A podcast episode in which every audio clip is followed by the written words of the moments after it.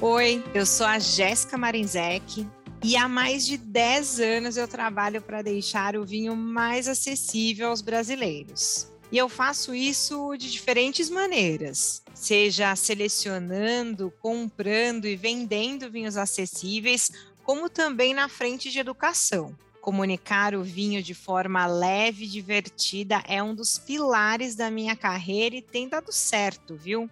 Foi por isso que eu criei o podcast Aula Aberta de Vinho. Aqui, meus convidados trazem suas dúvidas sobre diferentes temas do universo do vinho e eu respondo sem rodeios e sem palavras difíceis. É conteúdo para gente real e não para técnicos. E então, bora lá?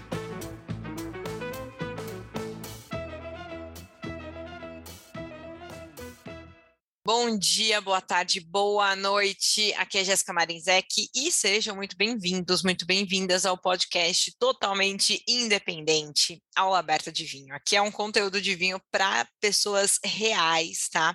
O episódio de hoje, nesse a gente vai começar a ficar um pouquinho mais nerd, mas nem tanto, uh, porque a galera pede mesmo uh, esse conteúdo, que é o perfil das uvas tintas mais famosas. E como vocês já sabem, eu não tenho a menor ideia das perguntas que as minhas convidadas vão fazer, tá? Carol e Claudinha vão se apresentar elas trouxeram as perguntas delas, da família, dos seguidores, do, dos amigos, enfim. E elas vão me fazer essas uh, perguntas, mas eu quero que elas comecem é, se apresentando. É, quem tiver com mais frio, porque eu sei que elas estão passando bastante frio onde elas estão, então quem tiver com mais frio pode começar a se apresentar. Acho melhor a Cláudia se apresentar, então, né? Come, começa por mim. Boa noite, né? bom dia, boa tarde, meninas aproveitando o gancho da, da Jéssica, a Carol, eu sou a Cláudia, sou aqui de Biúna, né, interior de São Paulo, próximo ao lado de São Roque, né, que é a cidade mais conhecida. E, primeiramente, queria agradecê-las, né, pelo convite, pelo momento, pela participação e por podermos estar juntos aqui aprendendo nesse encontro. Passa a palavra. Bom, eu sou a Carol, obrigada já pelo convite. Sou a Carol Calimã, sou fundadora da Assinatura de Estilo, parceira da Jéssica, a gente já fez até alguns conteúdos juntas. Queremos fazer mais, inclusive, viu, Jé? E estou em São Paulo. Já, já tô chamando. é, estou aqui em São Paulo, sou apreciadora de vinhos é, não posso dizer conhecedora, porque não tenho a técnica, mas tenho a degustação. Tenho vontade, né? tenho vontade. Vontade sempre. Inclusive, estou aqui com a minha taça de vinho. Vocês não podem ver, mas eu estou tomando meu vinho enquanto a gente conversa. Muito bom. O importante é ter vontade nessa vida sempre. E como é de praxe, antes das minhas convidadas é, virem aí com as suas perguntas, tem o quiz da Jazz, né? E o quiz da Jazz hoje eu vou começar, aqui. deixa eu pegar uma perguntinha aqui, girar a roleta do Aula Aberta de Vinho. Uh, e a pergunta é o seguinte. É, se o vinho tivesse um superpoder, qual superpoder vocês acham que o vinho deveria ter? Aí eu vou pedir para a Carol começar respondendo essa. Mas, gente, que pergunta difícil. Superpoder. É... Acho que a gente ficar invisível, podia ser? Por quê? Por que, que você quer ficar invisível, Carol? Conta. Eu tenho ascendente em gêmeos, né? Então eu tenho o quê? Um dom para fofoca. Adoro! Gosto de saber da... das coisas. só na edificação, só edificando a vida do povo. acho que era esse, acho que era esse, ou, ou, ou, ou invisível ou voar. Voar, voar legal, voar legal. Né? Vai é bom. Mas aí é minha criança interior que tá falando isso. A Carol de hoje preferia ficar invisível mesmo. Bom, duas versões. Carol é criança, voar. Car... Beleza, ótimo, adorei, adorei. Clau, e você, meu? Se o vinho tivesse um superpoder, que, vo... que poder você queria que o vinho te desse? Imortalidade. Meu Deus, a Highlander! fica na. Olha, eu amei, amei imortalidade. É, curti, curti, ó, profundo. É, imagina a gente conviver me mutei. Daqui a alguns Será que você ia ter saco para as novas para as novas tendências, para um mundo completamente diferente? E falar, ai que saco, eu fiz esse pedido aqui nesse negócio, queria ter morrido ali em 2065 e estou aqui, esta merda, não consigo nem embora. Junto com a imortalidade tem que ver a paciência, Essa... né? É, que ela é. vai indo embora, né?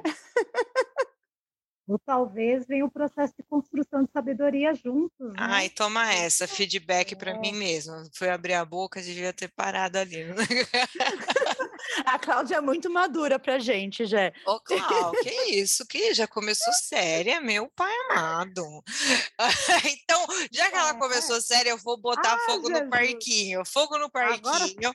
Agora, Agora fogo no parquinho. Eu vou, eu vou começar uma frase e vocês completam, tá? Clau, vinho bom Ai, é três pontinhos. Aquele que está em boas companhias. Muito bem, muito bem. No final das contas é sobre isso, né? Boa, gostei.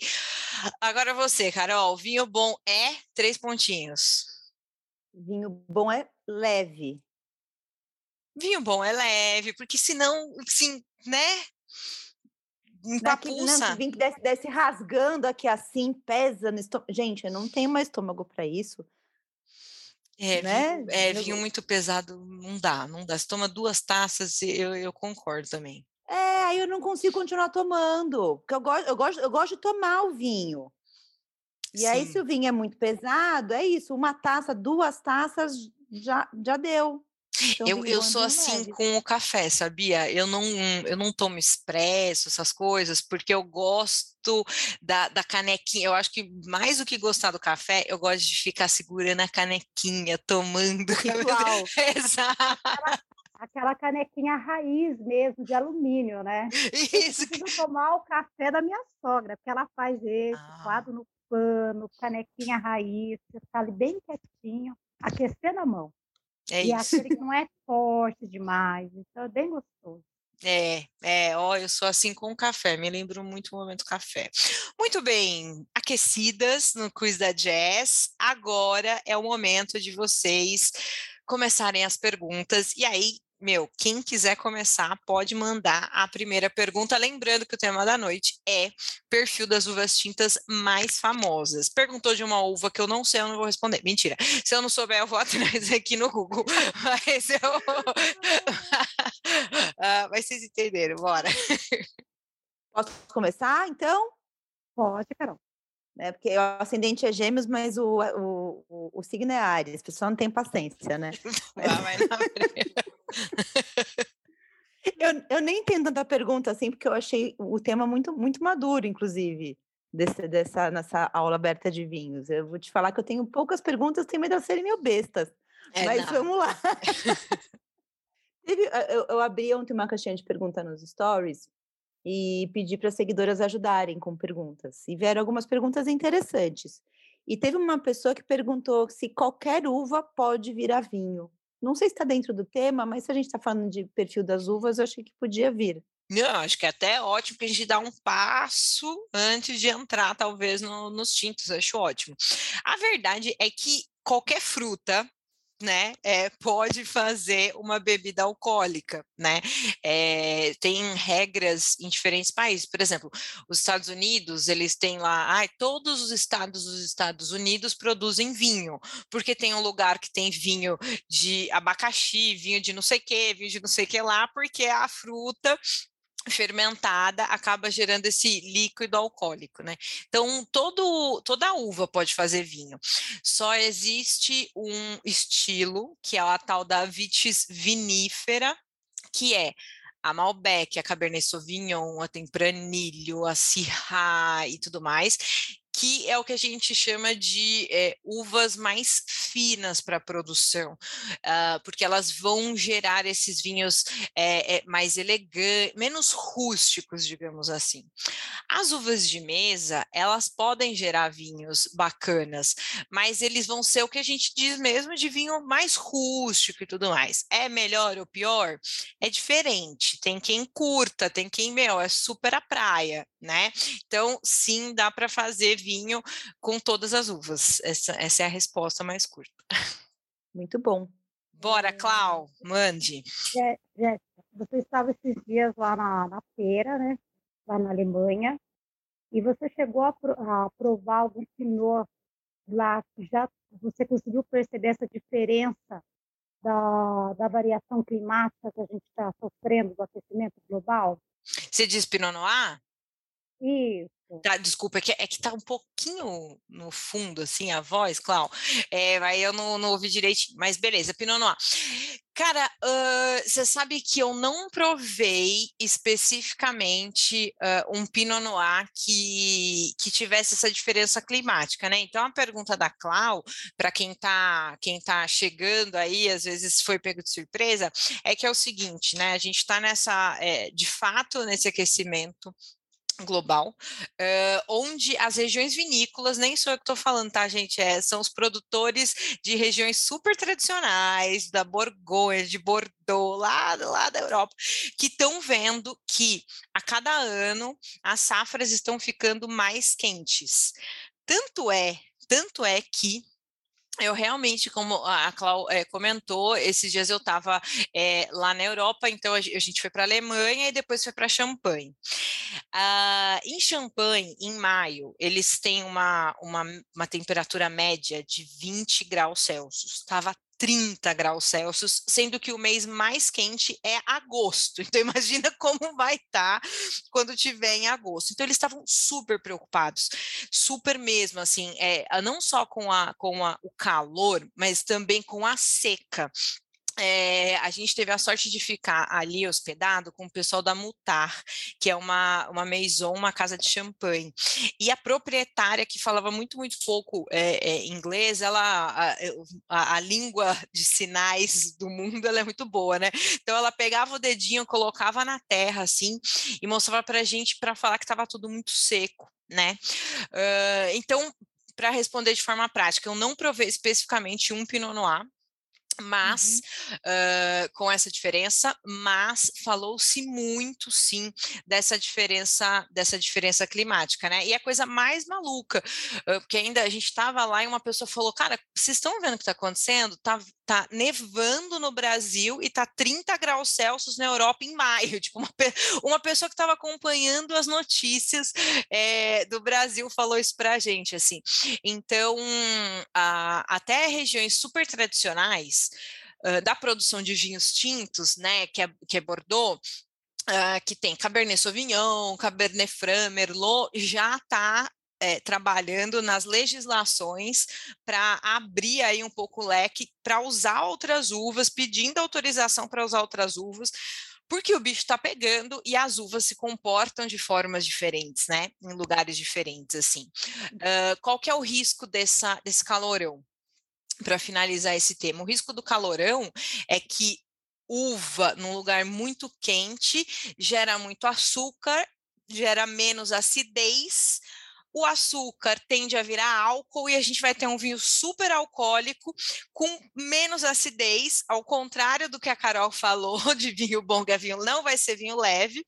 Muita gente pode falar assim, ai que maravilha, porque eu gosto de vinho alcoólico, 14, 15%, mas, né, amores, assim, não dá para só fazer vinho alcoólico nesse mundo, precisa balancear um pouco, assim. Então, foi, é, esse é o resumo da tua pergunta, Cláudia. Gente, eu não sei mais o que perguntar depois dessa. Não, não tem problema. Meu, estamos aqui, estamos aqui. É, é não, é porque a cabeça tá.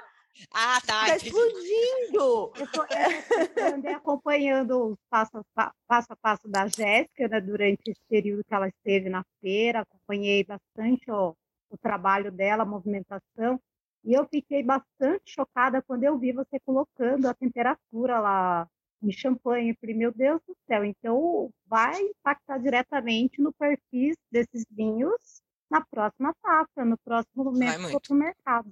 Vai muito. Eles estavam comparando esse ano com a safra de 2003, que foi uma das é, safras mais quentes da história na, na Europa, então eles estavam comparando com 2003. É, precisamos assistir cenas dos próximos capítulos, vai ser, vai ser doido. Deixa, deixa eu pegar, pegar carona nessa pergunta, então, da Clau.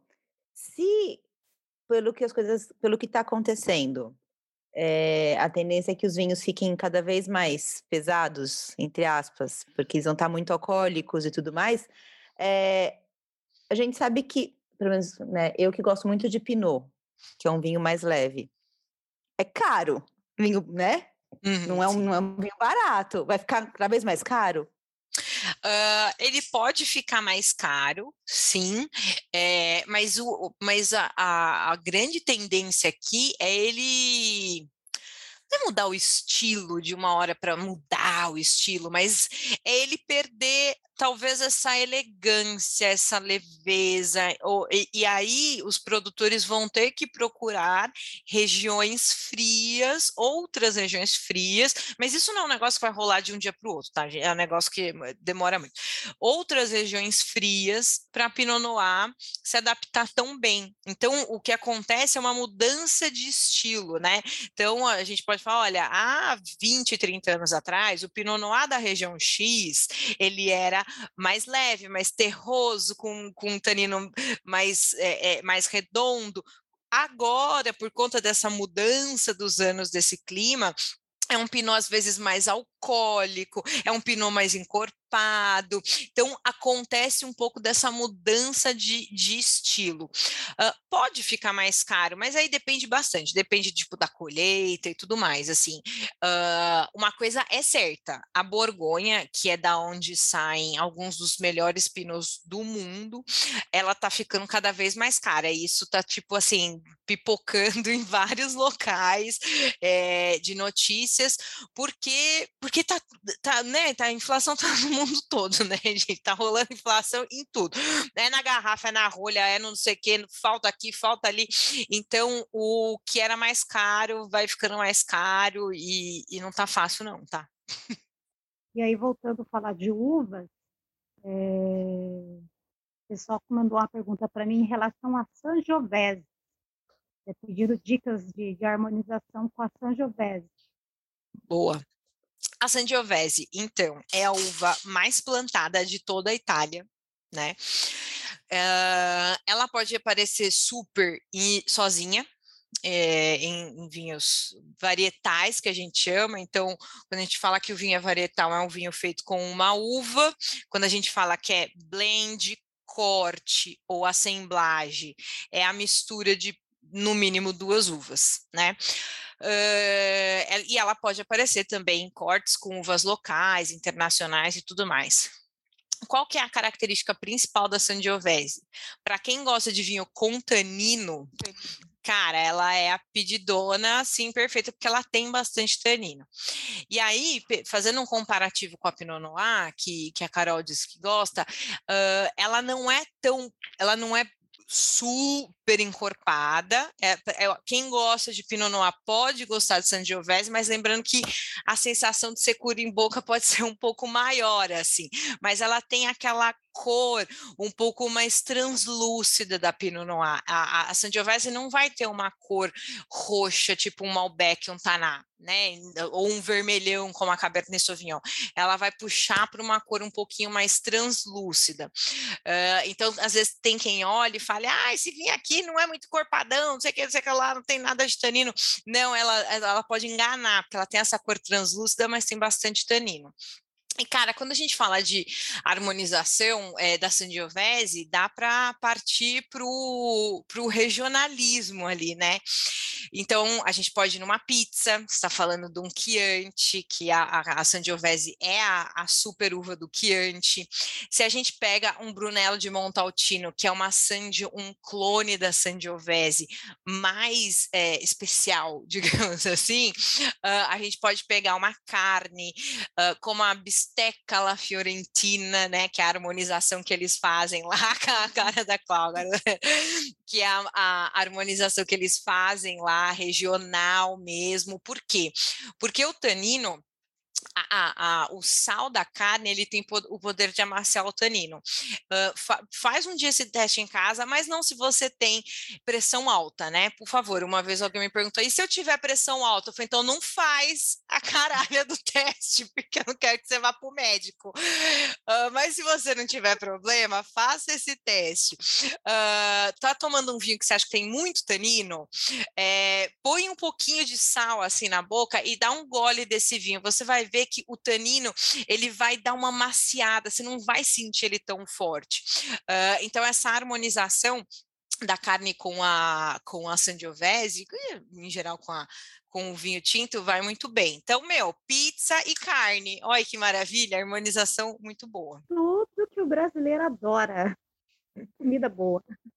Deixa, deixa eu fazer uma pergunta, já que estamos falando de harmonização. É, uma vez me disseram que harmonizar queijo com vinho tinto é super difícil. Eu tomo porque eu acho tudo maravilhoso. Se eu pudesse viver de duas coisas, seria queijo e vinho. Não preciso de mais nada nessa vida. Muito não preciso de água, não preciso de carne, queijo e vinho está suficiente. Mais uma vez disseram para mim que se você for lá fazer harmonização e tudo mais, que é mais fácil harmonizar com vinho branco do que com vinho tinto, que é super difícil. Procede essa informação? A gente sempre diz que é, é, fácil harmonizar o branco com o queijo, mas o tinto também não é difícil. Então, o próprio queijo é, parmesão, você consegue harmonizar super bem com um sangiovese, por exemplo. Aí, se você pega um queijo brie, você já pode fazer uma harmonização com um gamé, que é uma uva tinta, uh, muito parecida com a, com a Pinot Noir, é, mas é, ainda tem essa cor translúcida, não tem tanto tanino, super frutadinha, e, e vai super bem com, com um queijo brie. Outro, outro vinho tinto que vai bem com queijo brie é, é a grenache, a uva grenache. Então, os tintos da uva grenache podem ir muito bem com esse tipo de com esse tipo de queijo. Agora, quando a gente pensa num queijo curado, mais amarelão e tudo mais, cara, dá para ir super com vinho tinto. Dá para ir com branco também, é que, né, eu não vou ficar aqui puxando o saco dos brancos, senão é, é a famosa Fulvestre, você, é do você é tema. é suspeita. você gosta muito de branco, não vale. É, vai aí a Fulvestre vai vir, fugiu do tema, não passou. E aí, não vou falar, mas assim, dá muito para harmonizar queijo e vinho tinto. Gente, imagina, imagina se eu falo o contrário, eu sou rechaçada nesse meio do inverno, tudo que o povo quer. Eu vou embora se você falar que não pode. Não, pelo amor do pai, já mas é, dá assim. É. Já que você tocou na garnacha, vamos conversar um pouquinho sobre a tempranilho, né? Tem crescendo bastante também no Brasil o consumo da tempranilho, né? Antes a gente vinha, via poucas pessoas comprando ó, essa, esse vinho, essa uva de forma varietal, mas eu tenho percebido entre os colegas com quem eu participo de comprarias, aumentando bastante a procura traz essa uva. Da tempranilho, né? A tempranilho é, é daquelas que toda vez que alguém me pede um coringão, eu e, e tem que ser tinto, eu falo tempranilho, né? Porque quando eu me pergunto de coringão, ai, eu, novo, eu falo que é espumante branco brute. ainda eu falei. Ah, ah, bom, para quem ouviu o podcast de número, acho que oito, a Carlinha, que é a sócia da Carol, estava lá e eu falei exatamente isso. Falou, ah, e eu vou te contar uma coisa: eu não tomo espumante branco, branco brute. Olha lá. Já tomei tanto que acho que já não vai mais. Não consegue. Mas quando é o tinto, eu sempre falo da tempranilho, também falo da Merlot mas falam muito da Tempranillo, porque ela é originária da Espanha, né? E ela em si é uma uva muito versátil, você tem rosés bem legais de Tempranillo, você tem vinhos de entrada de Tempranillo frutado, redondinho, com tanino mediano, até vinhos super complexos, que passam muito tempo em barrica, que vão ter aquela cor é, um pouco que a gente chama de amber, é um mogno, uma cor de mogno, que vai ter aquele aroma de couro e tudo mais. Então a tempranilho ela é muito, muito uh, versátil na produção e dá para achar vinho de entrada com tempranilho, vinho premium. Ah, quero dar presente para alguém, não sei o que eu faço. Um Rioja, Gran Reserva, tempranilho vai super bem. Quero abrir para tomar com uma pizza de pepperoni. Então, abre um tempranilho de entrada, 59 reais, vai que vai, assim. Então, ela é, tem aroma em geral, o aroma da tempranilho, vai, porque ela é versátil, então, os aromas dela acabam se moldando à técnica de produção. Ela tem esses aromas de ameixa, de cereja, vermelha e tudo mais, mas pode evoluir para aroma de café, aroma de caixa de charuto, sabe? Essas coisas bem complexas, de coisa de gente meio, meio doida. Mas é, ela, ela é ótima, assim, assim como a Merlot. É, eu falo muito da Merlot também para esse, putz, quero um vinho coringão Merlot, e é bem no mesmo estilo. Ela pode faz rosés, pode fazer rosés bem legais, vinhos de entrada com aroma de fruta vermelha, até uns super complexos que passam em barrica, assim. Então essas são as duas coringonas das tintas, eu acho. Foi, foi interessante você falar de dar presente, porque uma das perguntas que chegaram para gente lá na caixinha que eu abri ontem à noite foi sobre vinho para presentear. Boa. Então, a resposta é tempranilha, é isso. Se for tinto, tempranilho. Isso. É, é então, é, é, você vê como que é, é ela pode ser tanto para presentear, putz, não sei o gosto da pessoa, assim. Então, ah, eu quero um tempranilho mais caro. E aí, o para presentear, a gente pode ir até além. Putz, querendo pagar quanto nesse presente aí? Tá? Ah, eu tô, tô, tô recebi aqui uma graninha, um extra. Caiu o cash caiu. Faz a faixa, né? De tanto a tanto, né? Fiz o saque do FGTS ali dos mil reais que todo depois fiz o, o, famoso saque, vou dar um presentinho para alguém, sei lá, 300 reais, dar, que é caro, tá? Mas para a maioria, para a maioria dos vai 300 reais. Mas é que eu quero falar do Barolo, eu estou construindo a ideia ah, chegar no Barolo. Tá. que tem Barolo de 300 reais. Então, o Barolo é uma, um vinho feito com uma uva tinta que chama Nebbiolo, super complexo, uh, não dá para abrir assim menos de 5 anos, é aquele vinho 10, 15, 20 anos, que vai super bem como presente. Também, qualquer, o que, que com 300 reais não vai bem com presente, né? Assim, eu não sei, assim, um presente de 300 reais que não é legal. Tipo, eu não sei. Verdade. No, no final das. Ai, comprei, gastei 300 reais no presente para não sei. Mas, enfim, tem obrigação de ser bom, né? tem que ter obrigação de ser bom, presente de 300. então vamos cair mais para a realidade. A Tempranilho, 80 mango, tá ótimo. Vai dar um presente, a galera vai gostar, entendeu? E o interessante da Tempranilho, pelo menos aqui em São Paulo, tem crescido muito a produção também, Jéssica. Né? Ah, é, Clau? Conta aí para nós, então. São Roque aqui tem quatro produtores aqui em São Roque que estão investindo em rosés de tempranilho. Minas também está investindo bastante na, no cultivo e na produção de, de ainda em poucas garrafas, não em larga escala, mas assim eu tenho percebido que as pessoas estão consumindo bastante a tempranilho, por isso surgiu essa, essa curiosidade em torno dela. E, e, e, um, e, um, ponto legal para falar para a galera é que a Tempranilho é, é exatamente isso. Assim, ela é originária da Espanha, uh, a, a, uva mais plantada, a tinta mais plantada, tal, é por lá, mas nada impede de vermos Tempranilhos por aí, assim. E, esse relato da Cláudia é bem legal que o interior de São Paulo e sul de Minas. Bem. É, tem se adaptado bem.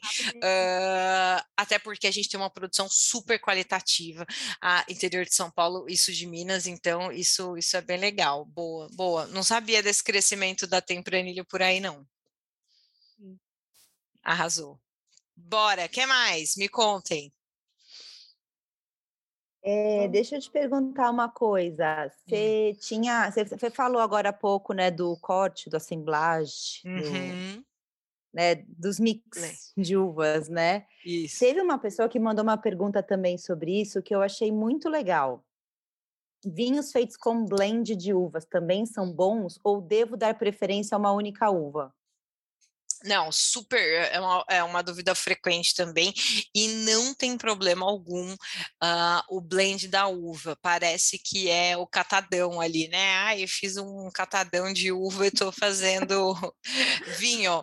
Pode acontecer? Pode, tá? Tipo, ai, qual que é o blend dessa uva? Ai, é Pinot Noir, Zinfandel, eu não sei o que, você fala, ih, cara, eu já vi catadão. Que... Eu já vi catadão. 500 porcentagens lá da garrafa depois. Gente, eu já vi catadão, não vou mentir para vocês, tá? Mas que isso quer dizer que todo blend é catadão? Lógico que não, absolutamente, inclusive. Uh, tem regiões que o tradicional é isso. Lembra ali o começo da nossa conversa tal da safra, dependendo do lugar, né? Então, cada uva ela vem, uh, ela aporta uma característica dela, né?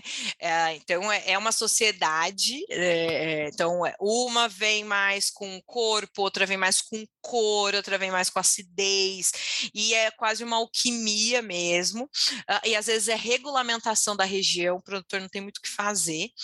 Uh, e às vezes, é, pô, eu tô, ah, eu não vou comprar essa, esse, esse vinho porque ele é um blend de várias uvas. Só que existem lugares como a Austrália que faz blend da mesma uva de vinhedos diferentes. Então ele pega um Syrah de, uma, de, uma, de um vinhedo que tem mais altitude, porque esse Syrah vai ter um pouquinho mais de acidez. Aí ele pega um Syrah lá de baixo, que é um Syrah que vai estar muito quente. Então, mesmo um vinho que é 100% com a mesma uva, ele pode ser blend de vinhedos, né, diferentes assim.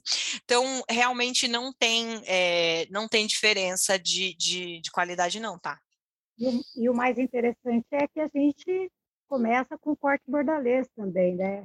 Então, as, as quatro castas né, autorizadas, que são blends e produz vinhos fantásticos, né, gente?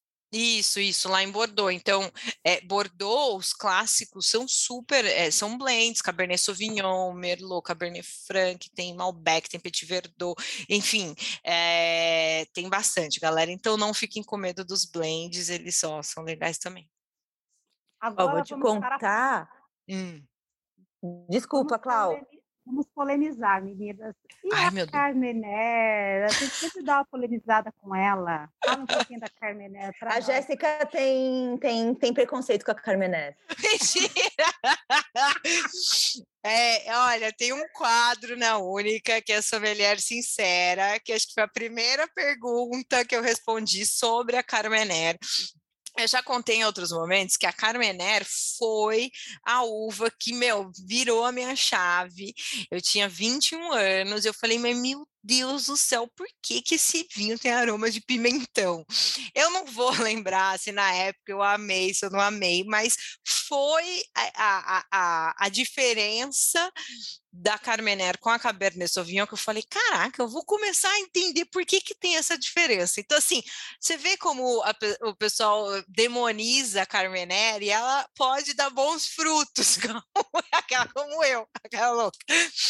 Mas, na verdade, é que é, tem um motivo que eu acho a Carmener muito legal para até para quem está começando e quem gosta continua gostando é, é porque ela tem essa carga aromática, né? Não é um vinho que você coloca no nariz e fala, puta, tô sentindo aroma de nada, tô me sentindo um burro aqui, né?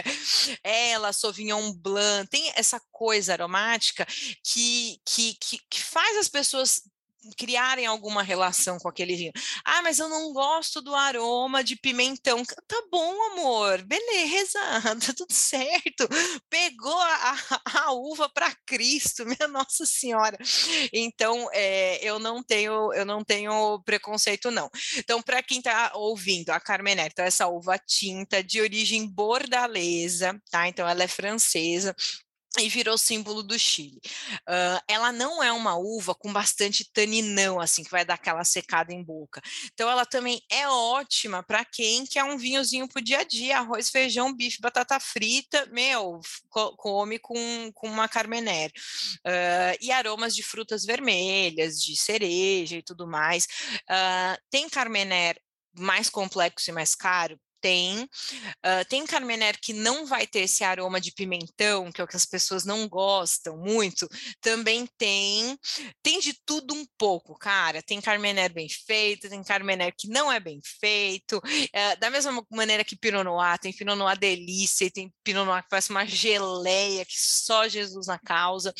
É, então não briguem com a Carmener, deixa a bichinha lá. Eu vou, eu vou te falar que eu nunca, eu, eu não sou muito fã de Carmenere, eu não, nunca soube por quê.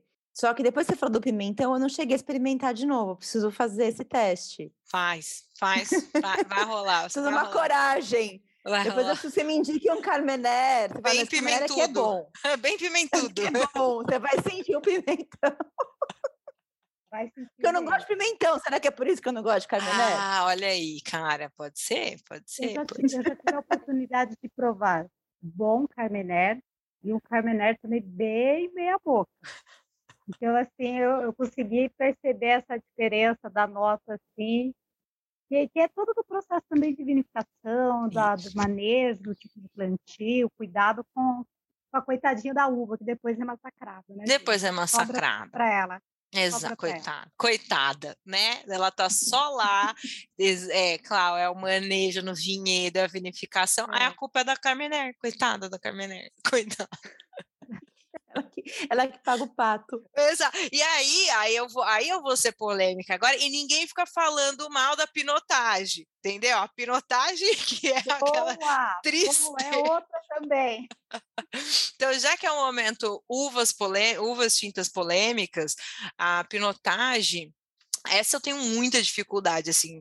É claro que eu já tomei pinotagem é, bacana, inclusive já comprei pinotagem para um clube é, alguns anos atrás, que estava uma delícia, frutadinho. Mas o que aconteceu com a pinotagem nos últimos tempos, é, no, há anos atrás, era um aroma de borracha pneu queimado em todos os vinhos, absolutamente. E era terrível. E começou-se, né? Ah, é porque a sujeira na vinícola. Ah, é porque não sei o que, é porque não sei o que. Eu não, gente, eu não sei. É, mas eh, tinha muito essa carga dessa, dessa borracha queimada que eu achava uó, não sinto falta é, nenhuma. Ai, que não, mentira. Eu vou provar um. Eu estou tomando muita Coca-Cola, o açúcar está subindo na minha cabeça. É... eu gosto, eu amo, eu amo todos os vinhos. Mentira. É, fala. Tá parecendo a Narcisa, amo todo mundo. Eu amo todo mundo. Ai, que loucura. Ô, Jé, Pinotagem e Pinola são primas ou só tem o um nome parecido? São, são. A Pinotagem, ela é um cruzamento da Pinot Noir com a Sansô, uma uva que chama Sansô, e a, na, na África do Sul, a Sansô tem o nome de Hermitage. Então, deu-se o nome de Pinotagem. Por que, que fizeram esse, esse cruzamento? Justamente porque a região era muito quente, né? A maioria das. A maioria não, porque tem região ali muito fria na África do Sul. Mas, enfim, o, o grosso ali uh, era meio, meio quente. Uh, e, e, foi um foi, é, é Abraham, alguma coisa, o cara que fez esse cruzamento lá.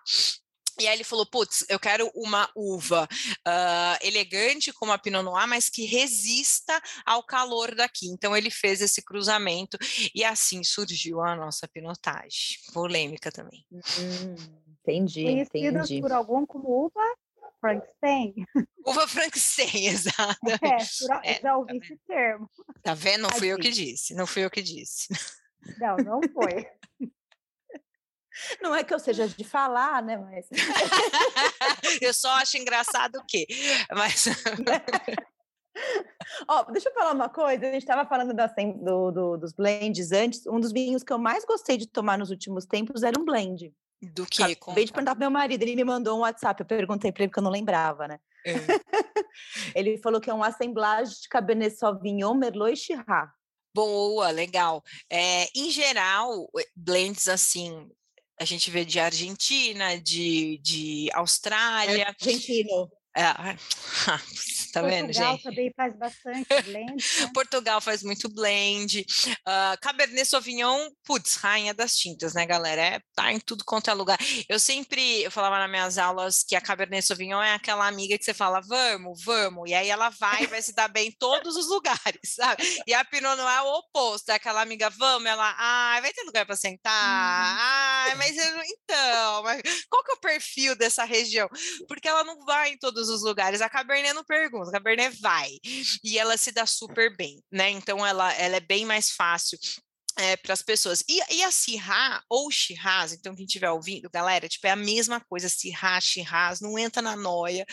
Uh, é uma uva, é engraçado que ela é uma super uva, eu adoro vinhos feitos com a Syrah e é super difícil vender vinho de Syrah. Syrah não é um vinho fácil de vender e, e, e eu acho que deveria ter uma tese para a gente entender o porquê disso. E a, mas porque a Syrah ela se assemelha muito com a Cabernet, porque ela é estruturada, ela tem um tanino bacana que não é agressivo, né? Na sua grande maioria, uh, ela tem uma, uma, uma tonalidade em taça, que às vezes até semelhante da Malbec, porque ela tem essa coisa mais do roxo ali, uh, e ela tem aromas lindos de frutas negras, de pimenta é, do reino preto, assim, é eu amo, perceberam, né? Já deu para perceber eu estou defendendo tanto. Quase igual a pinotagem. Igualzinho como eu falei da pinotagem. Uh, mas ela não é uma uva que as pessoas se relacionem tanto. Ela aparece muito mais em blend, pelo menos no Brasil, né? Não dá para falar de todos os mercados, mas pelo menos no Brasil, assim. Uh, eu, se fosse vocês, daria uma, uma oportunidade para acirrar. E o interessante é que tem bastante produtores também aqui no Brasil investindo na Sirra, né? Você Muito. No, Vale de São Francisco, no Recôncavo Baiano, Brasília, Minas também, São Sul de Paulo Minas, de novo, exato. Sul de Minas, tudo com, com dupla poda e cirrar. Muito legal o Cirras de lá. Então, assim, eu, eu, daria uma. E aí são bem diferentes, né? Então, você pega Não. um Cirrá do Vale do Rio São Francisco ali no Brasil, ele vai ser mais encorpadão, mais alcoólico, vai precisar de uma comida, é, talvez um vinho que a Carol não vai gostar muito, que é aquele vinho mais pesado. Que você, cara, que você ah, mas eu comida. tomo! Ah, mas eu tomo! Eu tomo! Ah, meu marido é uma Malbec, aqui em casa é, é Metsu Malbec e Metsu Pinot adega, entendeu? E eu tomo. Tomo reclamando, mas tomo. ah, eu também. Estou reclamando, mas tomo. No sul de, aqui na divisa da Serra da Mantiqueira tem alguns cirrás que são super elegantes. Já é super elegantes. Que ela gosta. Exato, exatamente. Então, a Sirra tem isso, né? Então, ela pode ser ali super alcoólica, mas ela pode ser super elegante. Tem para quem quiser pesquisar mais, tem uma região na França que chama Rhône. E aí tem a parte norte do Rhône. É dali que saem alguns dos melhores vinhos do mundo, na minha opinião. Nem vou falar. Do Rhône, não é? É, é, é. E ali no norte, cara, tem assim uns cirrazes de você ajoelhar, sem, daquele baita aroma, tem aroma de embutido, sabe? De carne seca e de charuto puta que me pariu, assim, é de falar para isso que eu vivo, sabe? Aquele vinho que você fala assim, cara, puta que me pariu, eu trabalho pra cacete pra eu tomar esse vinho. Eu mereço. Eu mereço, eu mereço, é. ô, ô, Gé, então, né, já falando né, das uvas mais pesadas e tal, por exemplo, então, Pinot sempre vai dar um vinho leve, e Malbec sempre vai dar um vinho pesado. É isso. Em, em geral, Malbec vai ser mais encorpado que Pinot Noir. Em geral, a regra, a regra é, é essa. Podemos ter Pinot Noirs pesados, acho difícil, a não ser que ele seja alcoólico, desequilibrado, mas aí é outra história. É, mas é, é o Pinot da, do aquecimento global. Daqui uns 20 anos esse Pinot vai estar. Tá é, mas podemos ter um Malbec é, menos pesado? Super, podemos, podemos ter, e tem muita gente fazendo isso, uh, também na Argentina, e aí entra o que a Clau falou de técnica, de, de manejo no vinhedo, de escolher onde que vai estar esse vinhedo, técnica de produção, inclusive no Chile. Eu provei um Malbec do sul do Chile, eu não lembro o produtor agora, mas bem no sul. O sul do Chile é super, é, é, é mais frio, é mais chuvoso, e era um Malbec que os vinhedos, olha só, essa aqui é para vocês, meu, para quem estiver ouvindo falar, os vinhedos eles eram face sul. Então o que, que é isso? Face sul uhum. é face uh, uh, polar, né? Basicamente. Então eles e exatamente o, essa parte mais para fazer a maturação fenólica bem lentamente. Exato. Da, da então ele era um Malbec super é, é, leve para um Malbec, super elegante. Então dá a regra é aquela lá que eu falei, mas tem, sempre tem exceção. No mundo do vinho sempre vai estar alguém fazendo alguma coisa diferente. Essa, essa é a regra, né? Na verdade. Depois eu quero uns nomes de Malbecs leves aí para experimentar. Tá bom, beleza. E tem também uma uva que os brasileiros gostam bastante, tem aumentado também o consumo, que é a Taná, né? A Taná também tem feito parte aí do dia a dia do, dos brasileiros. Você sabe que a, que a Malbec, ela, a, a Taná, perdão, é muito doido, né? Porque as pessoas falam muito de Taná, mas ao mesmo tempo eu vejo muita reclamação de vinhos tanado, tipo assim, ai, é sério, ai, taná de novo, ai, mas taná é muito pesado, é, eu, eu não entendo, é outro que eu também que queria entender mais o público, assim, porque é, eu vejo dos dois lados, gente falando muito mal de taná, porque ela é pesada demais, e assim, quem ama, ama Taná pra cacete, sabe? Assim, eu não, eu não, não encontrei alguém no meio termo do tipo, ai, tipo, dane-se, se tiver Taná, tem, se não tiver, não tem. É, eu vejo meio, meio que os dois, assim. Mas a Taná é outra, né, gente? uva europeia, francesa, que veio para a América do Sul, se deu super bem, uh, e não à toa tá na tanino, uh, uh, uh, porque ela tem bastante tanino, ela, ela dá aquela secadona na boca mesmo. É, cara, é o estilão que a gente curte aqui na, na, na América do Sul, né? Então, vinhos bem encorpados, vinho bem aromático e tudo mais. ela não é tão aromática assim, mas ela vai ter essas notas de fruta negra e tudo mais, passa em madeira. Para quem gosta de harmonização, é claro que a gente sempre pensa em carne, mas vamos pensar também nos vegetarianos, e eu vou citar novamente a caponata, quem me segue sabe que eu sempre penso em caponata, então, vegetarianos, se estiverem me ouvindo, eu tenho uma listinha que eu sempre esqueço, mas me lembrem de outras coisas legais que, que eu posso citar, mas Taná, Malbec, Carmener com caponata, coisa linda, tá? É caponata é bem é pesado, né? Uma coisa meio curtida, né? Curtida, vai, pode ir pimentão. Acho que originalmente vai pimentão, inclusive, né? Vai. Então tem essa, é, né? O azeite, é come com pão. Eu amo caponata, cara. Outra coisa, eu viveria, eu viveria de queijo embutido e caponata. Putz, grila. viveria muito. Deixa e os aí? médicos ouvirem a gente falando Deixa, isso. Meu Deus, isso não é uma dica, gente. Isso aqui é só o, o como eu gostaria de É viver. só um desejo, né? E não vai ser, porque imagina, senhor, eu já não ia, não, não ia dar, já, minhas, minhas roupas nem estão mais cabendo. Vou ter que chamar Carol e Carlinho para me ajudar. Nossa, adoraria ir para Florianópolis te atender, vamos embora. Ah, imagina. Demorou. Muito bom. Tô com a roupa de ir já. A malinha já tá pronta já, ó. É, gente, sai, sai desse frio aí, vem pra Floripa que não tá esse frio todo não. Inclusive estou com calor aqui.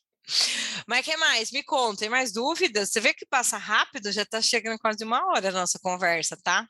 Passa mesmo. Passa muito rápido. conseguiu falar de algumas diversidades de uvas também, da né, para o pessoal que vai acompanhar aqui a, o podcast em seguida. E, e entre essas uvas que a Jéssica foi mencionando aqui com a gente, a Carol, é, foi trazendo também as dicas também de harmonização junto a elas, o corpo, os taninos, o que é mais leve, o que é mais pesado, mas não dá para sair daqui sem falar de uma delas, cara. Essa eu vou, eu vou interferir.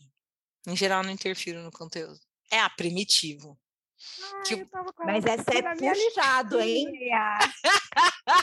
tava, Estava com ela aqui na minha listinha, era a próxima. Era a próxima, acabou, desculpa então. Ó, ó, fiz até minha listinha. Arrasou!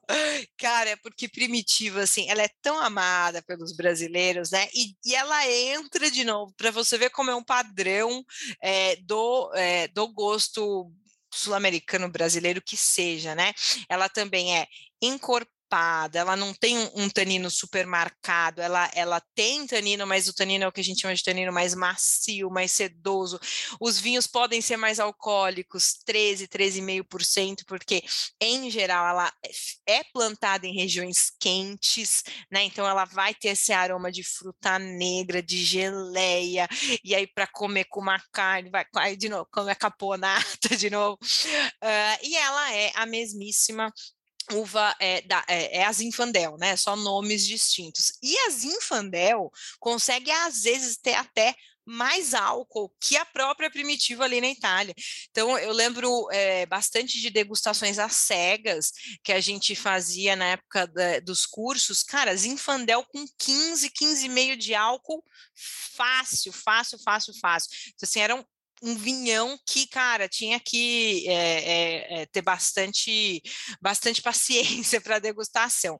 Tem muitos Infandel incrível, cara, incrível. Só que eles não chegam no Brasil. É dificílimo, dificílimo chegar aqui no Brasil. Chega as Infandel é mais de entrada ali da Califórnia mesmo, de uma região que chama Lodai, que é uma região mais ampla para a produção de Zinfandel. O Zinfandel mais complexo, que passa em barrica, que, que é bem legal, uh, é dif difícil chegar aqui, porque é tudo muito consumido lá nos Estados Unidos e quando a gente tenta comprar é caro demais para trazer para o Brasil. Então, é, se forem viajar e quiserem trazer uma garrafinha, estamos aí.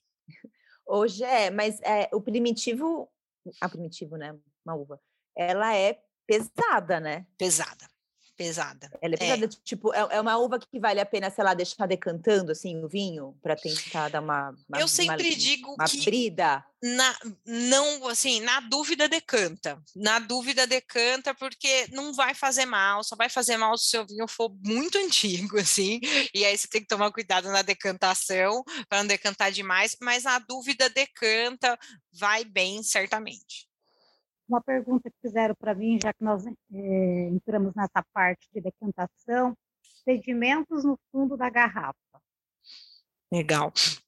Porque, bom, a gente vai ver principalmente nesses vinhos que a gente falou, né? Cabernet Sauvignon, Malbec. O que, que é o sedimento, né? Uh, o sedimento é algo super natural, então o vinho não está estragado, não está com problema nenhum de, a grosso modo, são as proteínas do vinho, o tanino. O tanino, ele é um elemento que, durante o tempo, ele vai se solidificando. O, a palavra é polimerizando, essa é a palavra do dia, para a gente colocar no dicionário, ele polimeriza, então ele se solidifica e ele bluft, cai, uh, e, e, fica ali no fundo, da, no fundo da garrafa. Então, isso, ai, mas isso acontece com todos os vinhos três anos de idade? Em geral, não, né? 10 anos de idade, 15 anos de idade, nesses vinhos mais antigos. Por isso que decanta, para tirar o líquido, colocar o líquido no decanter e deixar a, a, a borra, o sedimento na garrafa. Vai fazer mal se eu tomar um vinho e descobrir depois que tinha essa borra? Vai fazer mal nada, gente. É o tanino em outro formatozinho ali, basicamente. O que não é legal é aquele monte de coisa grudada no teu dente. É isso que talvez não seja muito legal. Uh, mas de resto tá tudo bem. Imagina, estou aquele gole, tá no dente, tá chegando dia dos namorados, pá! A gente come feijoada e fica com feijão no dente, não fica? Ai, não então, me do pai. Tabule. Para mim, o tabule, eu não, dependendo da reunião, eu não como não. tabule. Não como, não tabule, como com o negócio.